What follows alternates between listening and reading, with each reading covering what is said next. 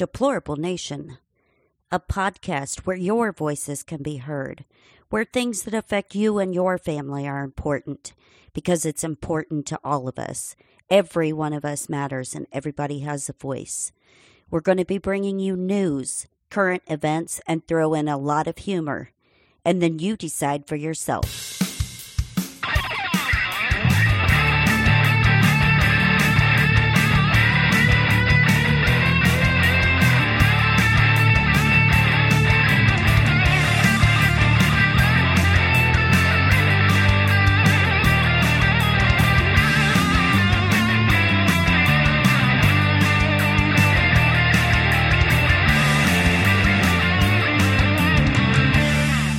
Hello, and welcome to another episode of Deplorable Nation. This is episode number 61, and today is titled A Voyage to a Better Life. And that is because I have a wonderful guest on here today, and that is the title of his book, which we are going to talk about today. But everybody, welcome Mr. Chad. How are you doing, my dear? Good, Janet. I'm doing well. How are you today? I am super stoked that you're on here with me because I know that uh, you were one of the way back followers when I used to do periscopes with Bob. Mm-hmm. So kudos to you for that. Um, and for always being present whenever you were available to do so. So uh, we appreciate that a great deal. So tell everybody about you.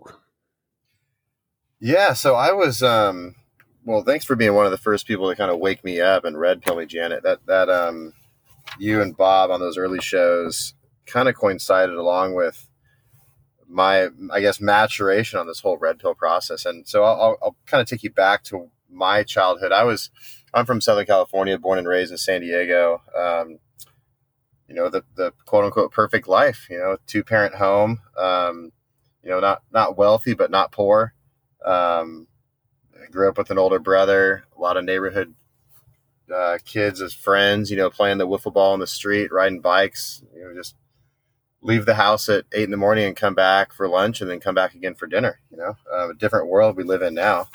But, um, very, yeah, I grew up in a, um, uh, a stable home, had a, a really, a world view of just like very positive, you know, and, um, for me, that even included going through college, good experience. Um, uh, played college sports, graduated, uh, got a job um, close to where the school was at. Worked there for a few years, then started my own business. Business went well. I'm still in the same company, um, and in 2020, like a lot of people, my my view of the world changed, and it wasn't necessarily um, well kind of go back a little bit on some of, of your shows with with Bob. Um, you know, we dig into some of the fun topics, and it was more of a hey, this is entertaining. I'm driving around all day for my job, and, and we can get some good laughs out of it, and, and dig into a lot of rabbit holes and, and, see where we end up. But um, for me, a lot changed when the whole, you know, obviously COVID hit and the BLM stuff, and I, um, I have told you about this, but I I was. Um, actually jumped and beaten up and robbed uh, at the beginning of the BLM stuff uh, while waiting for my food outside of a restaurant um, by about eight guys. So, and lucky to be so alive. So what honestly. happened? What happened with that? Yeah, so um, I went out. My brother was moving into town, and I told him I'd go over and uh, help him hang up, hang one of his TVs, and and get some stuff moved in before his family did. So um, it was right at the beginning of COVID when all the the restaurants were kind of locked down, and there was one local place that we walked to, and we could get some takeout food. So we went. It was like an outdoor patio area, and ordered our food. I told my brother, "Hey, I'm going to go get the cab um, across the street." And while he was waiting for it, next thing I knew, I I saw someone running at me. I think I got hit over the back of my head. Um, turns out I, I ended up I broke my leg, snapped snapped my fibula clean in half, had surgery on it. Um, yeah, I mean, lucky to be alive. Um, and so, what, what, what in the world made them decide to like charge you? I mean, yeah, good, good question, right? Thanks for backing me up a little bit. So, my background, I have four kids. Um, one of my kids is adopted, and she's she's African American, and um, it was this whole the conversation about should you wear a mask, and I wasn't wearing one, and Black Lives Matter, and all this stuff, and you know, positive worldview Chad just said like, oh yeah, you know, no, no big deal. Like I I believe that all my kids' lives matter. And that right. was before all lives matter had like a stigma to it. I said, "Oh, all my kids' lives matter," and I showed a guy a picture of my kids. And at that moment, nothing was really said, and I think that triggered um, something. Right? Um, I don't fully remember if it was that same person, but I would imagine possibly that was likely the case. And that was before I even saw some of this like violence in the streets. When I came home, my wife was like, "What the heck happened? Like, this is not of your nature," you know.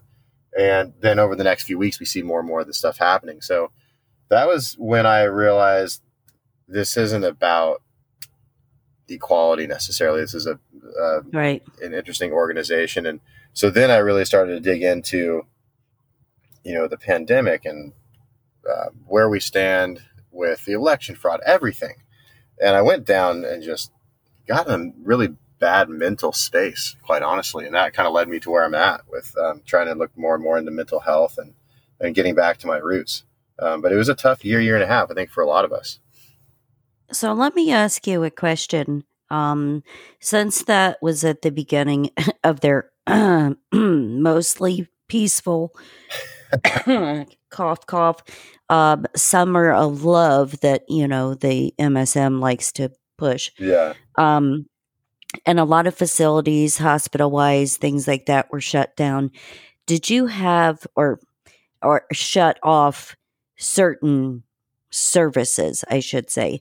Did you have any issues trying to get your surgery scheduled to fix your leg or it was or was it one of those things where you know like you went right in with no problem so i got really lucky um, I was able to get a surgery. One of the last last ones that I actually that actually was scheduled during that time. So I had to take a COVID test, and I was able to get the surgery done the day before my family was leaving for vacation to Utah and um, to get away. And uh, so had the surgery next day.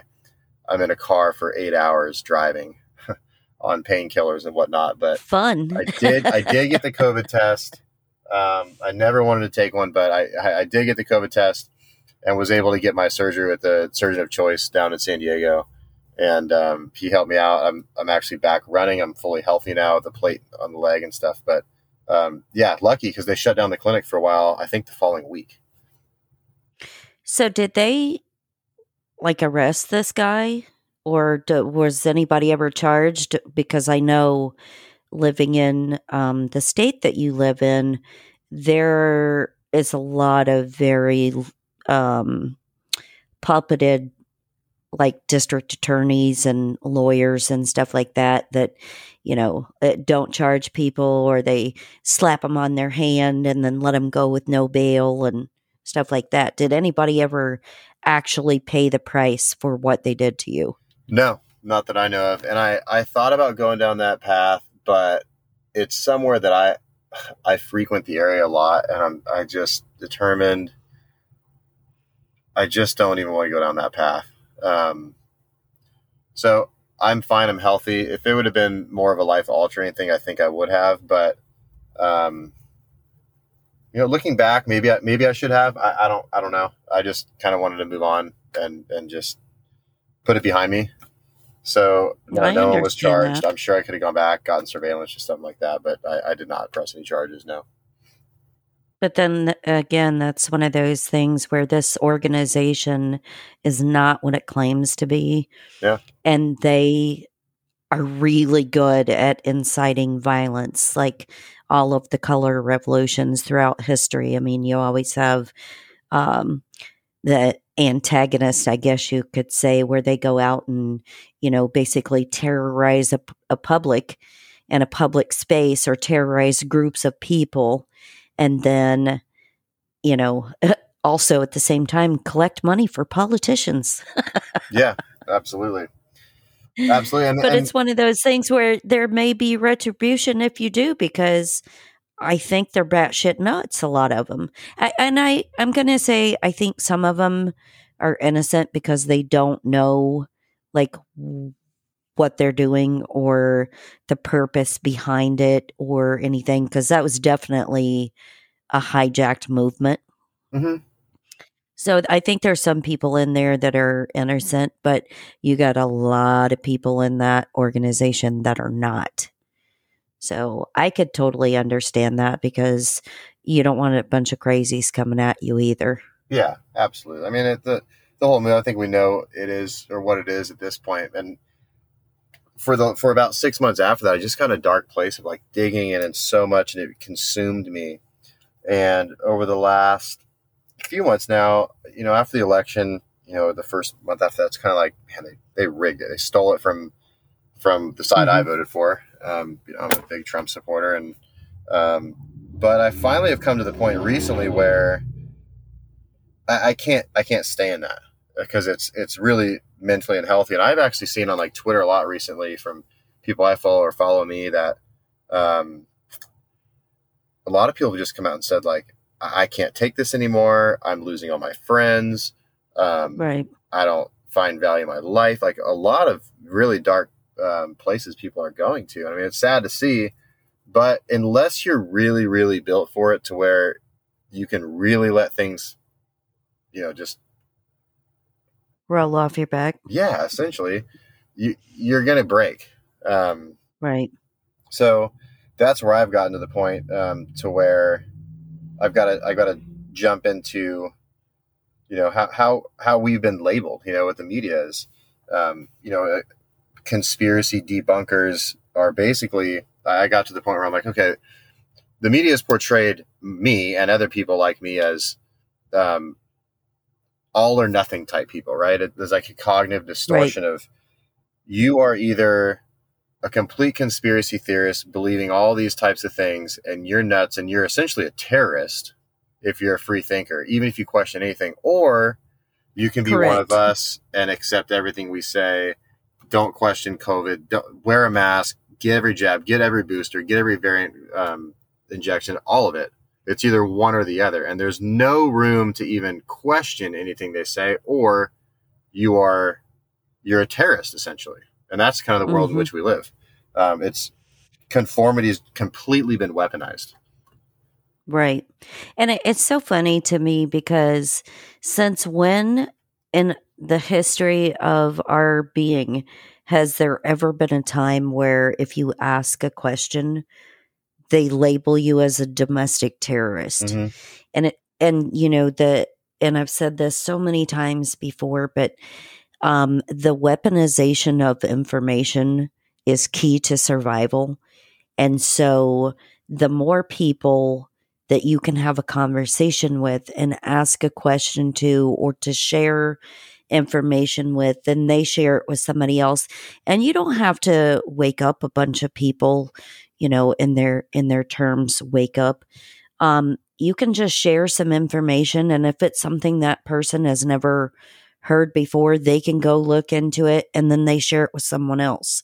Mm-hmm. So even, you know, having that ability to reach one person is so important. And, you know, obviously I'm a terrorist. I'm a terrorist on multiple fronts. Um, I'm a I'm a terrorist because I visited a city.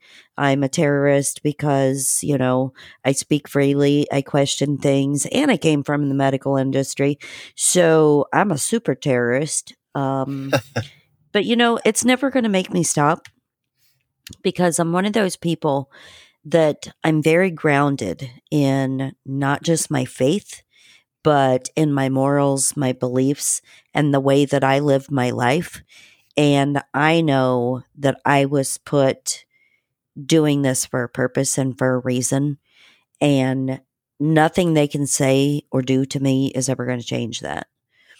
And so I think a lot of people are very scared um, to be vocal or to be a critic or, you know, to ask a question because they are afraid of losing friends. But here's my message to those people if you're afraid of losing friends or family members because you question something or you have a different belief system, then those people were never meant to be around you in the first place. And yes, family included, I'm in that same situation and I personally do not care because I don't need their negative energy.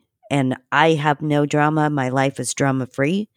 Um, and it it helps me maintain like the healthy balance of, you know, um, proper sleep and happiness and things like that when I don't have to worry about somebody else's issues or negativity or problems or, you know, hatefulness or whatever. I don't let it get to me for yeah. that reason specifically because it every time you allow that kinds of uh, toxic environment into your life it changes your life too in little ways that maybe you don't even know.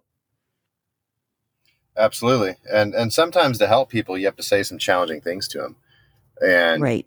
but there's not much room for that in the world in which we live. And i don't know if you saw there was a chart i found on on twitter. It's kind of interesting and i have to give credit to i don't know whoever abby richards i see and it's a it's called a conspiracy chart have you seen this janet the pyramid yeah and it's they basically tell you if you're if you've lost your mind completely, and and there's like a, a whole spectrum of like um, from you're a danger to yourself, or you can have a question, or things that actually happened. it was it was making me laugh. It's basically they're just telling you how to think, you know. Um, exactly. And if you if you question anything, like anything that might have a deep consequence for you know the quote unquote cabal that may be out there, and you're you will have been you, you should basically check into a mental facility. And that's kind of how they portray this thing. Um, and it's so funny to me because number one, um, who gave whoever made that little meme chart mm-hmm. the authority to pass judgment in somebody else's life? Yeah. Or a group of people's life. You know, uh, you're not my maker. And personally, I don't really care about your hatred and your opinion of me. It makes no difference. And I think a lot of people still are the mindset that those things do matter and that they're so worried about what other people think and other people how they see them and if they're pretty enough or if they're you know considered smart enough or you know whatever the case may be they're still judging you and you're allowing them to judge you by caring what they think of the, you in the first place. Stop doing that. Yeah. Uh, because stop stop doing that because it it stops them from having any power over you whatsoever. You want to call me a bunch of names? Trust me, I've been called literally everything you could possibly think of. Thank you to all my trolls out there. And I I don't care. I wear that as a badge of honor. Okay, you think I'm a four letter word that starts with a C? Great. That makes me more powerful than you. So I don't really care. Uh, like, it. I, I, try to instill this in my, my daughter. So um, I have four kids. One's 18. She just went off to college uh, playing volleyball. Super awesome girl. Was uh, she's going in almost a sophomore. Um, Division one, full ride scholarship. Great kid, right? but she's still trying to right. find her way. I have right. a 10 year old son and then twin six year old daughter. So my, my daughter, um, this past week, so she's at, she's away. She's about an hour and a half away at college and that someone on her volleyball team, I won't say the school or anything like that, but someone on her volleyball team tested positive for COVID this, this past about seven days ago now. So the mm-hmm. coach says, all right, everyone go quarantine. So everyone goes back to their dorm, but then like a lot of the girls just kind of intermix and do their own thing. Well, my daughter kind of got quote unquote talked into going to another girl's dorm, and she ended up spending the night over there and hanging out. And well, two days later, my my daughter ends up getting sick, and so she goes and gets a COVID test. She tests positive. So she was the only one in our mm. family um, that didn't have COVID already. The other five of us got it back in like late March, early April. We all got it at the same time, and got through it just fine. But so she tested positive, so she came home. Well, apparently, somebody on her volleyball team had seen her. They saw her car parked at someone else's dorm room, so they, she got ratted out to the coach, and the, mm-hmm. the coach had to have team meetings. And it's the drama finally came to a head last night. The coach had to call a Zoom meeting and say, "Everyone stop telling on each other for like I don't even want to know." So right it's it's to this point where my daughter had such anxiety over what do I say, what do I do, and I said, say exactly what you did, because you're getting so much anxiety because you're living in this like false self. Like either pick a lane, Right. either you're you're not going to com- conform to every single rule, but if you Right. aren't, just don't lie about it. Just that's Right. who you are and own it. Because when you try to live this like dual life or this this false self comes out, it's just this you know invisible mask you're wearing, so to speak, that right you're never going to be happy because you know who you are at your core, but then you're going to play this other half to make some other girl happy that like happy yeah full on vaccination to the death type person, right? And right you can't please everyone. This is it's it's too much. There's too much um, diversity to make every single person happy right now. And just and she finally came to the okay. I'm just going to own it. This is what I believe, and this is who I am. And I'm like, trust me, this is Right. not going to be the last time this happens in your life. It'll happen in the workplace, Right, no. wherever, in, in your marriage, whatever Yeah. the case may be. You have to be honest with yourself. Yeah. And you have to have a voice and you have to have that inner self that, you know, when you're put in a situation that you can say, uh, yes, I, this is what I believe. This is how I am. These are my morals and values. If it offends you, I'm really sorry, but you have your own set of morals and values.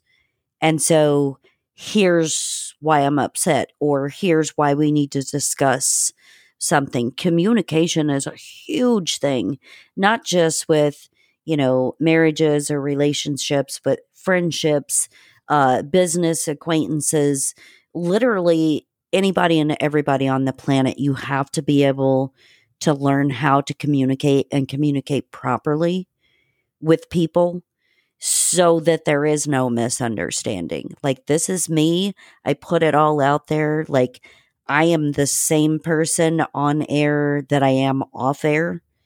And I don't apologize for that. And I don't change for that. But I think a lot of people are very, they're still in that little, um, they want to stay in like a little protective bubble where they don't have to interact. They don't, they don't have to, you know, uh, poke the bear per se if they're upset or whatever or somebody wronged them or hurt their feelings like like they don't speak up that doesn't help you that makes you keep all of that inside you have to be able to to be able to communicate like what you actually feel Mhm. or things will never get any better And the media's done a good job at silencing that, though, too. Because as an 18 year old trying to Right. navigate it, my daughter's been pretty sheltered in a lot of ways, but she sees. I mean, there's there's some things that have been said, you know, unspoken from the media is Hey, you either believe the news or you're crazy, right? This is all or nothing thinking. You take the vaccine or you're selfish, and you're basically a murderer. You listen Right. to every three letter agency out there, or you're a QAnon terrorist, right? It's right it's pick a lane and that's just super dangerous to think that there's no other way um, to think or navigate life Yeah, and that's because, like I said before, uh, knowledge is power, and Yeah. so the more people that are, you know, a- aware of things that are going on and aware of, you know, all the lies and the falsehoods in the media. Just here's an example, um, and I, I don't usually talk about current events on a show, but I'm going to discuss this because it's funny as shit. Um, like the whole incident where ABC News posted um, all this people running for terror inside the Kabul airport and yeah, blah, blah, blah. And oh my God, look at this. And people are going crazy trying to get a flight. And then they got fucking busted and called out because they were fucking football fans running through the goddamn entrance to the stadium to get there first. you mean it wasn't the I running of mean- the bulls Yeah, no. And it's so funny because, you know, uh, the blatant lies and blatant, blatant deceit. Like, how many times now have they get completely busted hmm for posting pictures uh, and saying it's one thing when people call them out and be like, "Look, bitch, this actually happened years ago, and this is what it's from." You know, and so their credibility is is so like zero, but they hold such a huge stake, like in all of the world because all you know four or five corporations like literally own all of the media outlets but you're supposed to believe them even though they lie repeatedly and constantly get busted for it but if you don't believe them you're a terrorist.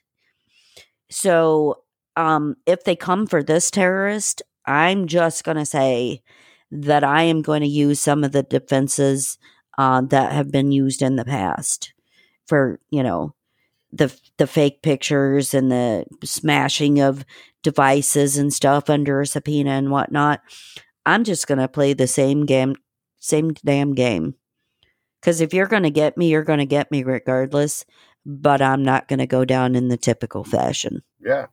I'm just saying. and it's well it's really frustrating because where is where is our leadership and i get like trump is still hosting rallies and holding all those things and I, and he's doing what he can but like on a local level where are where are church major church leaders or somebody to organize a march or something so we have 330 some odd million people in here supposedly that's probably Right. going up by the however much per day with people flooding in here at this point but where is I don't I don't know if it's a church leader we need or a professional athlete. It's like, gosh, I mean, Colin Kaepernick is, you know, Jesus himself, but and, Yeah. and he's so honored. But like, where is I know there's so many specifically in like baseball. There's so many conservative people that I know have the same beliefs that we do, but they will be canceled so fast. But I, where is somebody that has a you know net worth of 250 million dollars that has these same beliefs that can just be outspoken? Not you know? care. I, I, I Yeah, I'm not care about yeah, not care about media cancellation or you know backlash from fans. I I will say, um, there are some things I don't agree with, but like Aubrey Huff, oh yeah, he is extremely outspoken. for sure. Kurt Schlichter.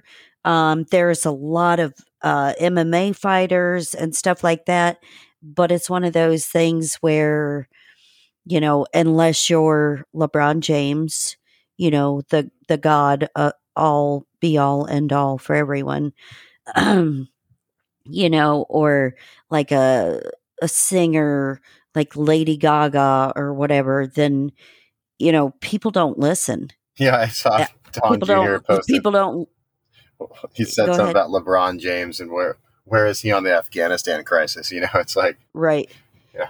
where's his? Well, he has to be able to. He has to be able to read because that, you know, put him on the spot before when he was supposedly reading Malcolm X, and they're like, "Oh, well, what's the book about?" And he's like, "It's got some words, and uh, yeah, like there's some words in there, and uh, yeah, they use the N word a lot. There's a N word in there." Unbelievable. And I, well, I like Aubrey Huff a lot too. I mean, I, I don't agree with everything he says. Um, Yeah. no, I don't.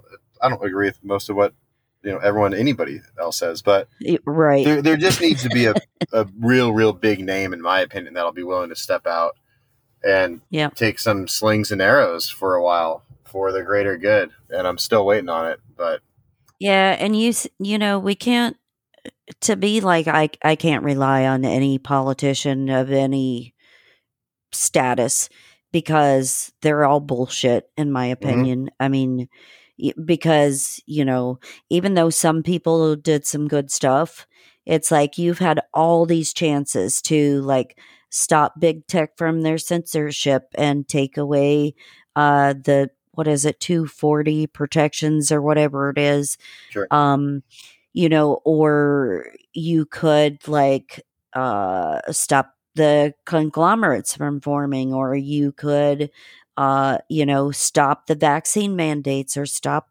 you know the lockdowns or or stop fraud hello um, or any of that kind of stuff, but they just don't because they're so weak and they get so much pressure. And it's like, if you don't uh, follow what we tell you to do, you know, and I'm sure they get threatened all the time, like Mhm.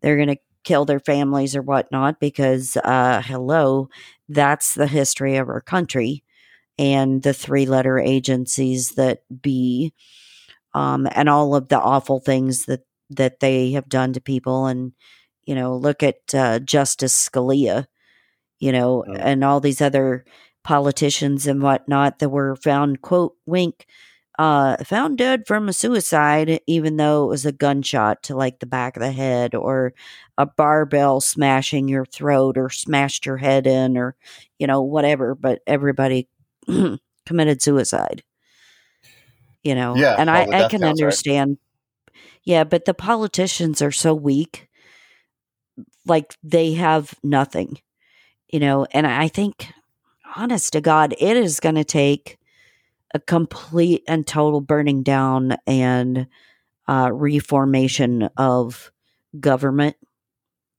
Because just putting a few people in here or there that are trying to do good is not going to solve anything because you've still got hundreds of other ones in there that you know taking bribes and making deals under the table and you know setting up fake witnesses and and shit like that. So Yeah, and, and even so much so as at the local level, I never knew that it was as important as it is until the last year and a half.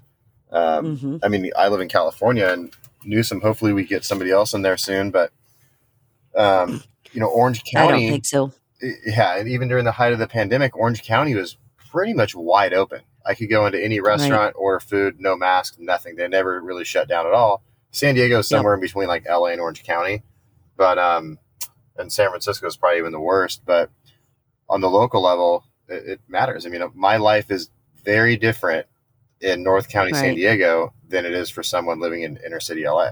It just right and it's Absolutely. Yeah, and you know, I I honestly believe that if there was no actual fraud going on, uh California would have gone completely red.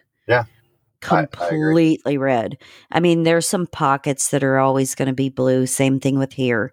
There's always going to be some blue pockets, but I I wholeheartedly believe with as many supporters and followers and whatnot that we have in California, I guarantee the state's red.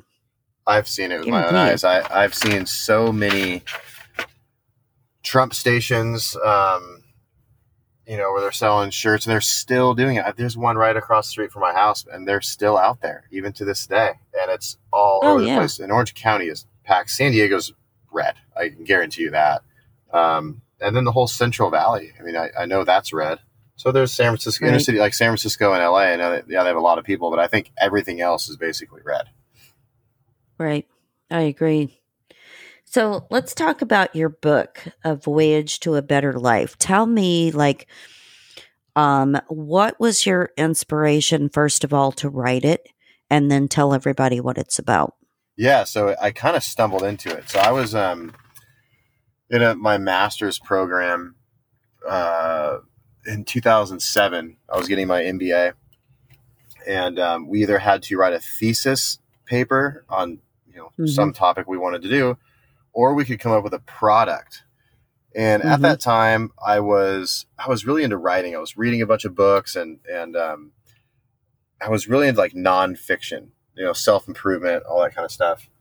And I just I, I'm a big I'm a big runner. I run a lot. I've run a few marathons, and um, I would have I'd read these fictional books or not nonfiction books, and then I'd go for a long run. I'd think about it, and have all these thoughts in my mind. So what I would do is after my runs, I'd jot down these thoughts, and then I thought, well, maybe I'm just going to write something down for myself so that later in life I have something to look back on. And then it kind of grew and grew and grew, and I ended up writing uh, a few hundred pages of just thoughts and things I've learned. And um, I ended up developing that into, I had it published and developed that for my product for my um, master's program. So that's kind of what um, inspired it is just I was enjoying writing. And then what pushed me to do that last step of trying to get it published was to have a product that I could bring to market and sell um, as part of my graduation process and that. So that kind of pushed me into it. So how hard was it to to get it pu- uh, published? So there's um it took me a little bit of time, but there's a uh, where my kids go to school. Um, it's a it's founded by a rather large church in the area, and the the senior pastor there has wrote a number of books. It just so happens to know that, that my I have family that's close to uh, the senior pastor's ghostwriter.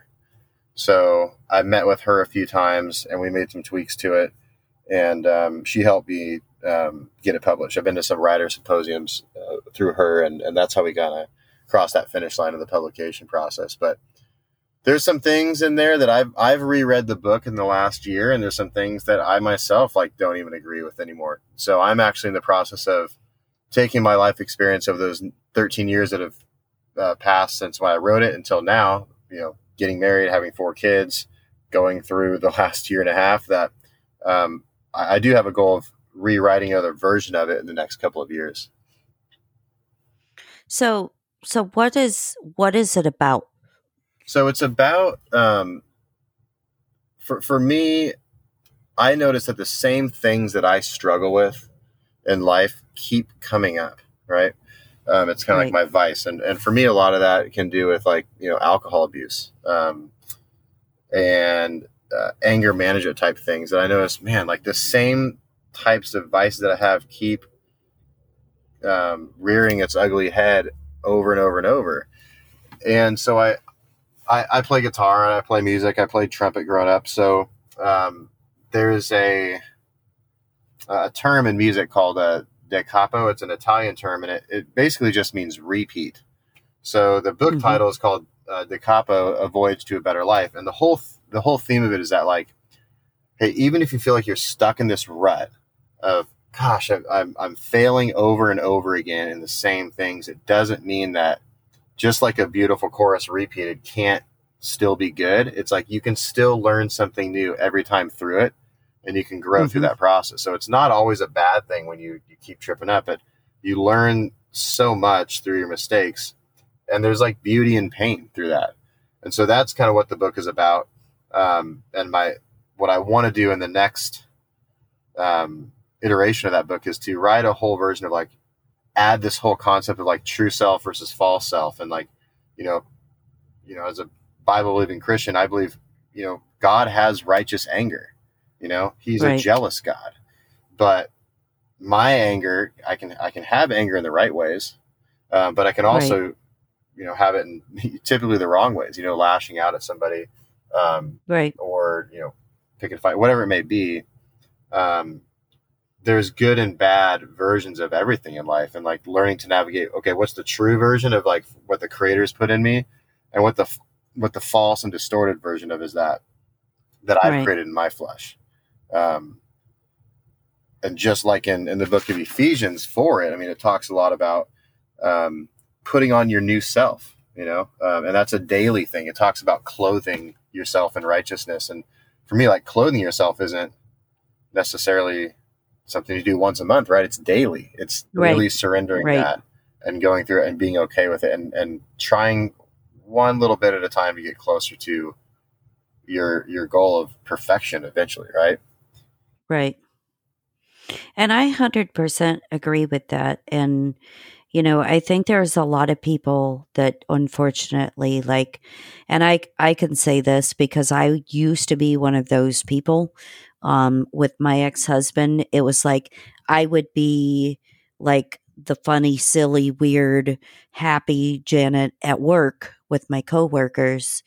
And then when I would go home, um, that part of me would irritate him. And so I would have to be a, a completely version, completely different version of me. And I would have to be very, like reserved and don't tell jokes because nothing's funny and i have to be this like little like servant and you know do like everything i was told to do and stuff and i was finally you know when i finally got out of that situation i'm like oh my god like i can be the complete and total me that i am every day and when you get to that point where you don't have to show um, like a different facade to different groups of people or different friends or you know co-workers or whatnot i think that that makes life so much easier for you because you don't have to have that confusion in your mind about who you are and and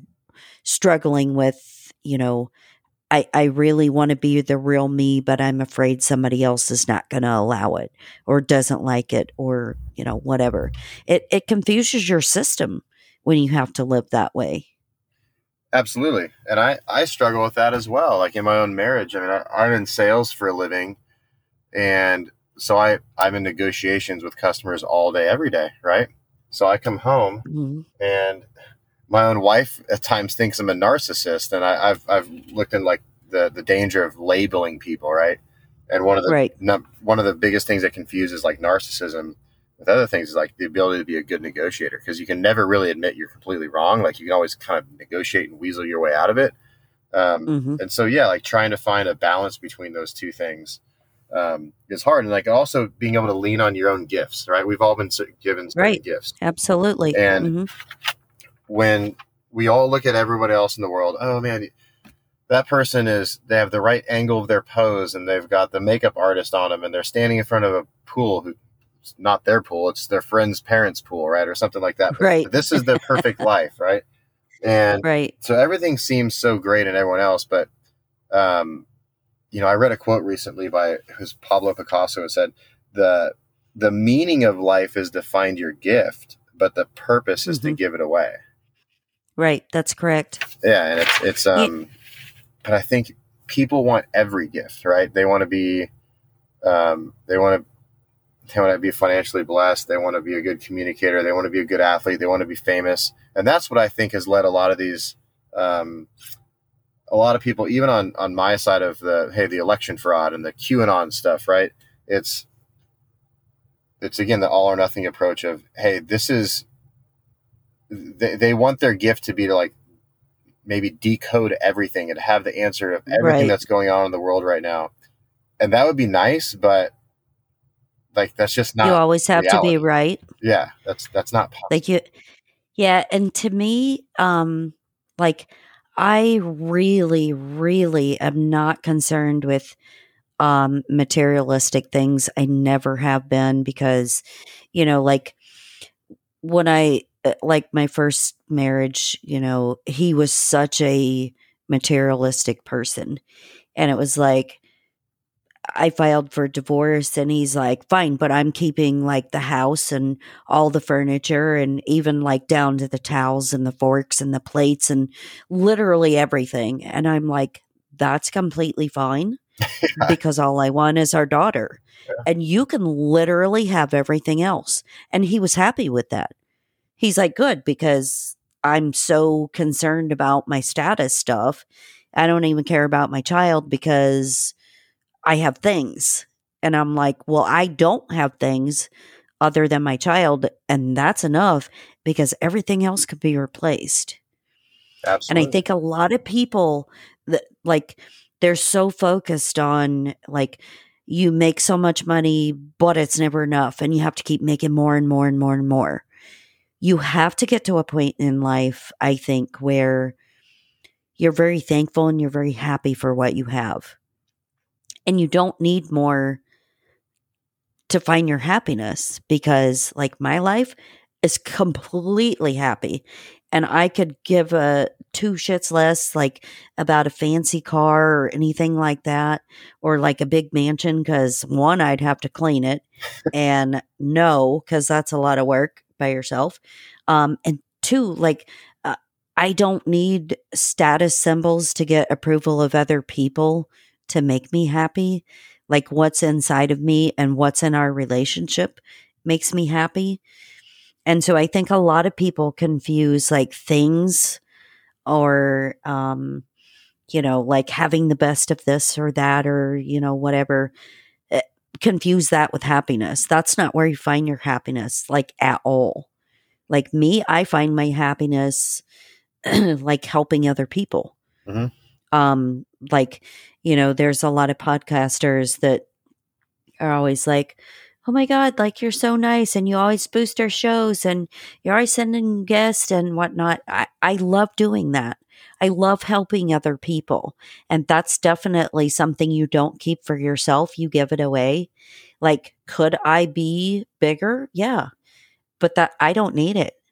I don't need it because I like doing things for other people. Same thing with, um, like even in the nursing profession and you know i retired a long time ago but like i still love you know helping people or you know being a um like people always call me a therapist even though i'm not a therapist you know it's like people call me just to talk and vent about their problems or whatnot and they know they can be their self I, they know i don't have any judgment against them, regardless of what it is.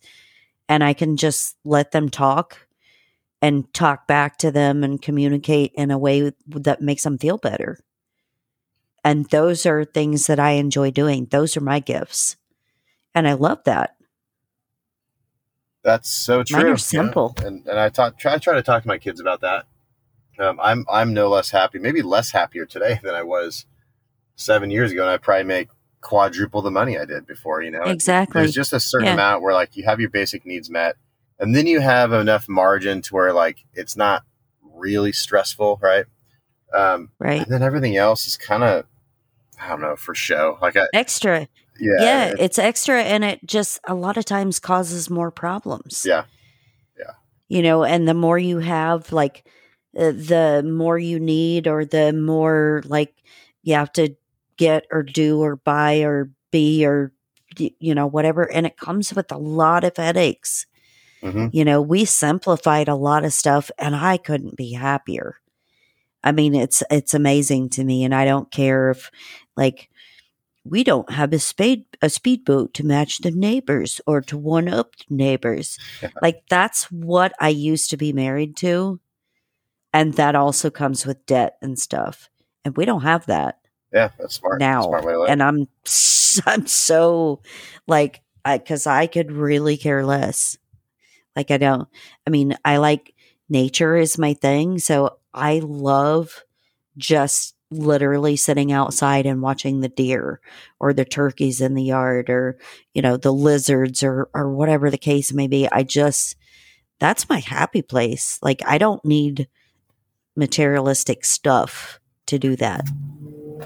Yeah, it's a healthy place I just, to be like, contentment. You know? Peace. Yeah. And I, you know, I don't need to live in a fancy subdivision with fancy neighbors anymore either. yeah. Well, there, and it even comes with relationships. You know, I had to look at some of my friends um, who I've been spending time with, and you know, it's like, am I am I always giving? Are we kind of both giving you know that symbiotic relationship right. or are we both kind of living off each other healthy or right is it you know am i just is someone else just benefiting and no benefit to me and i think there's healthy times for that like i i went through a um, kind of a dark place about a year ago and there were a couple mentors i worked with and the beginning of that relationship was like i was a parasite you know it was they had been through their stuff before i hadn't really been in the dark place that i've been and you know, I was the only one really benefiting in that. But then there was a time of growth to where I can kind of, okay, I'm going to pull off of that and then move into more of like a, a mutual relationship. Um, and then knowing how to navigate that, I think is important. And then also having people in your life to, to mentor and walk you through that. Uh, right. Is healthy. So. And it, and that's so true. Um, in friendships or relationships alike, you have to have, that balance and you have to be able to um like your wife is down at this time and this is what's going on with her and so you're there for her and then you need to have that returned as well like when you need something. And i think in a lot of relationships that's really lacking that you know communication or you know like listening ear like okay i'm hearing you and you you have these issues or these problems going on right now and i'm going to be there for you but at the same time they've got to be there for you in return when you need it as well. Yeah, and absolutely. i think a lot of people don't have that. Absolutely. So So tell me, um, like in this, in your book, and in um, the way that you have kind of um, evolved in your growth, which is a great thing because um, I think everybody needs to go go through a growth period. Do you ever find um, that it's true that like things are put in front of you at a time for a specific reason, and um, whether it's like a friend or a relationship or something, that you should always learn a lesson from that person or that event? I do, yes. Um, and again, it brings me back to like I was born and raised in a Christian home, and and I didn't, you know, you don't. It becomes very ritualistic as you go throughout life as a young person. Then you find your own way, and then you kind of come back to it.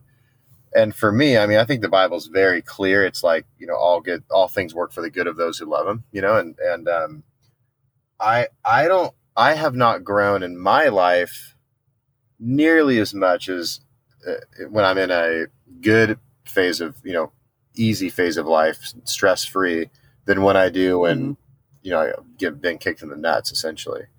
So right. that's my my best um, growth phase, and I've learned um, to just say like, man, life is really hard, and I'll I'll say sometimes myself, thank you Jesus, I trust you, and just repeat it mm-hmm. and repeat it and repeat it and I don't mm-hmm. necessarily believe it to start, but I have this visualization in my uh, in my head where I'm like I'm just juggling these these balls in my I'm just staring at all my problems, right? And then I'm like, mm-hmm. just gotta let them drop onto the ground and say like, I'm actually at an opportunity here where I can grow a lot, whether it's someone else right. in my life or the pain I'm experiencing or financial issues or marriage problems or the health of a family member, whatever it is, it's it's it really is an opportunity um, mm-hmm. But most of the time, like we don't we don't take it. We just try to get distracted, or what I've typically done in the past is just blame someone else. It's their fault. It's their fault. I not mine. I'm not going to grow, and then you you miss the opportunity because um, mm-hmm. time will pass, and you know every every time that you think the life you know life is over, it, it's typically not. You know, um, right? So I, I strongly believe that everything is an opportunity. Yeah, and see, I do too because um, even like past relationships and things like that, um, like, oh, wow, I really had my share of bad apples, you know? And it's like each one of them taught me like you don't need this or you don't need that or you don't need to be talked to or treated this way or whatever. And same thing with friends. Like, okay, I'm not into the using thing. Um, you know, I, I'm not into being your friend as a convenience. You know, every every incident, whether it was uh, a traumatic accident or something like that, has always taught me a lesson of some kind. Even the really shitty bad stuff. Mm-hmm. Like I always pick something out of that and I'm like, okay, this is a tool for growth. This is what I'm going to use to like make things better for me. Um, to to make me a better person and make me grow. And not everybody's in your life for a long-term purpose. Um, some people are like stepping stones, and so they come in for a short period of time to teach you something, and then they move on. It's because that's the way it's supposed to be. Yeah, and I think that's that's super important. So let me ask you, um, as far as like spirituality, growing up in the church, things like that. Um, do you feel closer in your spirituality or relationship with God now than you did when you were younger? Have you seen that grow? I do over the last six months. Um, if I'm honest, no, not not from the last five to six years. Uh, I just right. got so caught up in four kids trying to make uh, Life. killing just everything. You know, um, hmm I battled through a pretty bad sickness, um, totally unexplained, um, to where just constant fatigue when the twins were born, and not just from lack of sleep. I'm talking like I had um, arrhythmia, um, hmm just really bad symptoms. I, I was not myself for about six months, and that Mhm. kind of that really broke me, and it kind of caused me to be bitter for a while. Um, hmm but then again, over the last year and a half, I, I, I really think again like the the shadow proves the sunshine, right? I mean, how dark things have gotten, and how I view that darkness. It just there has to be whatever somebody wants to call it. Like we can debate that, and that's a whole nother discussion. But like something ultimately good has to exist if this like ultimate bad and it could get a lot worse is ultimate evil. Right. there ha- and why do i have an inherent belief that like oh good and bad there has to be something that has an ultimate good to even think that right Right. That's correct. You know, and I think, um, and correct me if I'm wrong, but I think a lot of people nowadays are very lost um, in faith, Mhm. are very lost in, they don't know what to believe, how to believe, and they associate that with bad things that happened, um, like in the organized church, organized religion. Uh, but they they're like associate with that the stigma that you know god has to be bad or god doesn't exist or whatever because you know bad people are out doing bad things and so i'm not going to believe in god because these things happened do you see that all the time yeah and um, i mentioned some you know alcohol abuse issues. I actually took a class this last or bear with me i got a fire truck coming up behind my window here. But um so i i saw i saw a class i took um this past winter regarding alcohol abuse and i just wanted to learn more about it so that i can control and recognize some of my triggers and those types of things. And what i found is there was a lot of narcotic abuse and all that stuff and what i found is i would ask um a lot of guys a question hey have you, have you tried church have you done this and almost every single person that I met in there had a complete neglect for God. They all would have to Mhm. find their higher power. It would be water, it would be the sun, it would be nature, it would be right who knows what. Anything but God.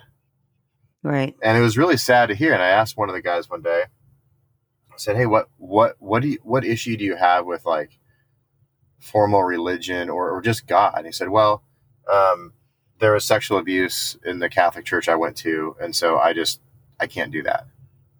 Mm-hmm. And I just thought to myself, man, like what a I, I get that's a real feeling for him, but what a generalization. One human being who claimed to be a in, in connection with God that was a leader of the church right had a you know made a terrible mistake. an issue an issue, a big, a big issue, a total serious issue yeah But it ruined religion or any connection with God for him and probably a ton of other people just from that one Right. thing. And I just, uh, you know, it, it bothered me because I'm like, man, God is not res- responsible for that, guys. That we have a free will, and um, And that's the thing is that, you know, a lot of people are in that situation, like you mentioned, where, you know, they've witnessed something that, or they've heard of something or whatnot. So then they choose not to believe or not to have faith because something bad happened. Yeah. Um, and I think a lot of people are very misconstrued in that because um, people are inherently evil mhm, yeah, we are born not without sin. Hmm And that is man. That is not God. That is man um, choosing to molest children or choosing to make, you know, sacrifices or whatever. Hello, the Catholic Church is famous for that. I know. Grew up in the Catholic Church. I know about that. Um, but the thing that I think people miss is that church And going to a building is not God. No. That is, again, materialistic stuff. Um, your relationship with God should be your relationship with God wherever you choose to worship. If you worship at your house, if you worship in a field, it does not matter as long as you have that relationship and that belief um, in something higher. And here's why I say that because you choose not to believe God exists or that God is good because of bad things that happen.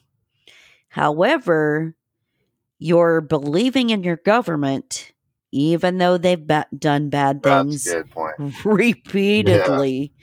Um, you're believing in a family member that has molested or chronically abused or, you know, whatever the case may be, but you still accept them, but you choose not to accept God, which is to me very misguided because God is not man. God is not made of sin. That's mankind. And so you're putting your faith in mankind who is sinful, prideful, boastful, and evil above somebody that can actually help you solve your problems if you just accept him. Absolutely. That's I- my thinking. Yeah, and I, I, I completely agree. I asked this this guy I met. I said, "Well, you know, you seem to be happy. You're 100 days sober. You value sobriety, right? You you, you really do." He's like, "Yeah." What if you found out tomorrow that the director of this whole organization that helped you get there was, I don't know, a- abusing alcohol, let's just say, or whatever the case Mhm. is? Right? Would you then like say, you know, actually, you know what? I don't like sobriety. I'm going to go back to drinking a handle of vodka a day. Is what this guy was doing. Oh, like wh- Right. just because of someone else's action, like you therefore have to throw out everything that would could have been good for you over it. That exactly. that doesn't make any um any sense. It's because you're you're putting your faith into another human being, yes, and that is your God over God. and we've we've done that in a lot of ways with Trump too. You know, and, and I've fallen victim to that. Right? It's like exactly. like man he- he's he's a, he's one man and i agree with a lot of has to say i mean there's some things i don't completely agree with but it's almost like Like, some people can't let go of the fact that he had the election stolen from him and hopefully we can prove that to be the case and overturn it but hmm and now people are like what do we do no we got to hang on to the fact that like he's still president It's not- still good and all, it's like man like slow down like he, he never was Yeah, God. no. And that's the thing is, um, he's not God. He's not gonna like solve your problems. No, no human being is. Mhm. Um, there's no human on the planet that that will or can succeed in doing that, and that's why, you know, some people are are so misguided. Like, did I vote for him? Yes, I did. But do I see him as a cultish figure or a uh, savior figure, authority figure, or whatever? No, I don't. Yeah. Because humans are fallible. Humans are extremely fallible and they bend and they break really easy. You know, Yes. and a, and a lot of people again, it's goes back to morals and values and beliefs. And that is why people are so easily persuaded into things they don't want to do or they don't believe in, you know, because they they don't have that moral or value or belief system inside of them that makes them be stronger. Yeah, absolutely So, Mr. Chad, I it was a pleasure having you on here today. I absolutely adore you. Um, I'm I'm so appreciative for the book that you wrote, and I'm looking forward to the next edition. So, where can people find you at, and where can they find your book at? Yeah, so I'm on Twitter at Chad Young 22. Um, and then for the book, you can find it. You can order it on Amazon if you just search uh, Da Capo, D A C A P O, and you can buy it directly from like Amazon or Barnes and Noble, um, those those spaces online. But um, yeah, Janet, thanks so much for having me on. Um, it was fun. I mean, you know, it kind of went deep and went the religious route, and and that's kind of where Right. my heart's at right now, just with what I'm Right. navigating life with. But um, you know, I'd love to be back on at some point. We can go down some fun stuff too, and some some rabbit holes of some entertaining things, Absolutely. So, um, yeah, thanks for having me on. It was fun. Absolutely. Um, so everybody make sure you go follow Chad, make sure you check out his book. And it was a pleasure having you. I, I like I said, I absolutely adore you and um, I wish the best for you and your family and everything about your life for the future. So for me and for Chad, we'll see you next time. Have a good one.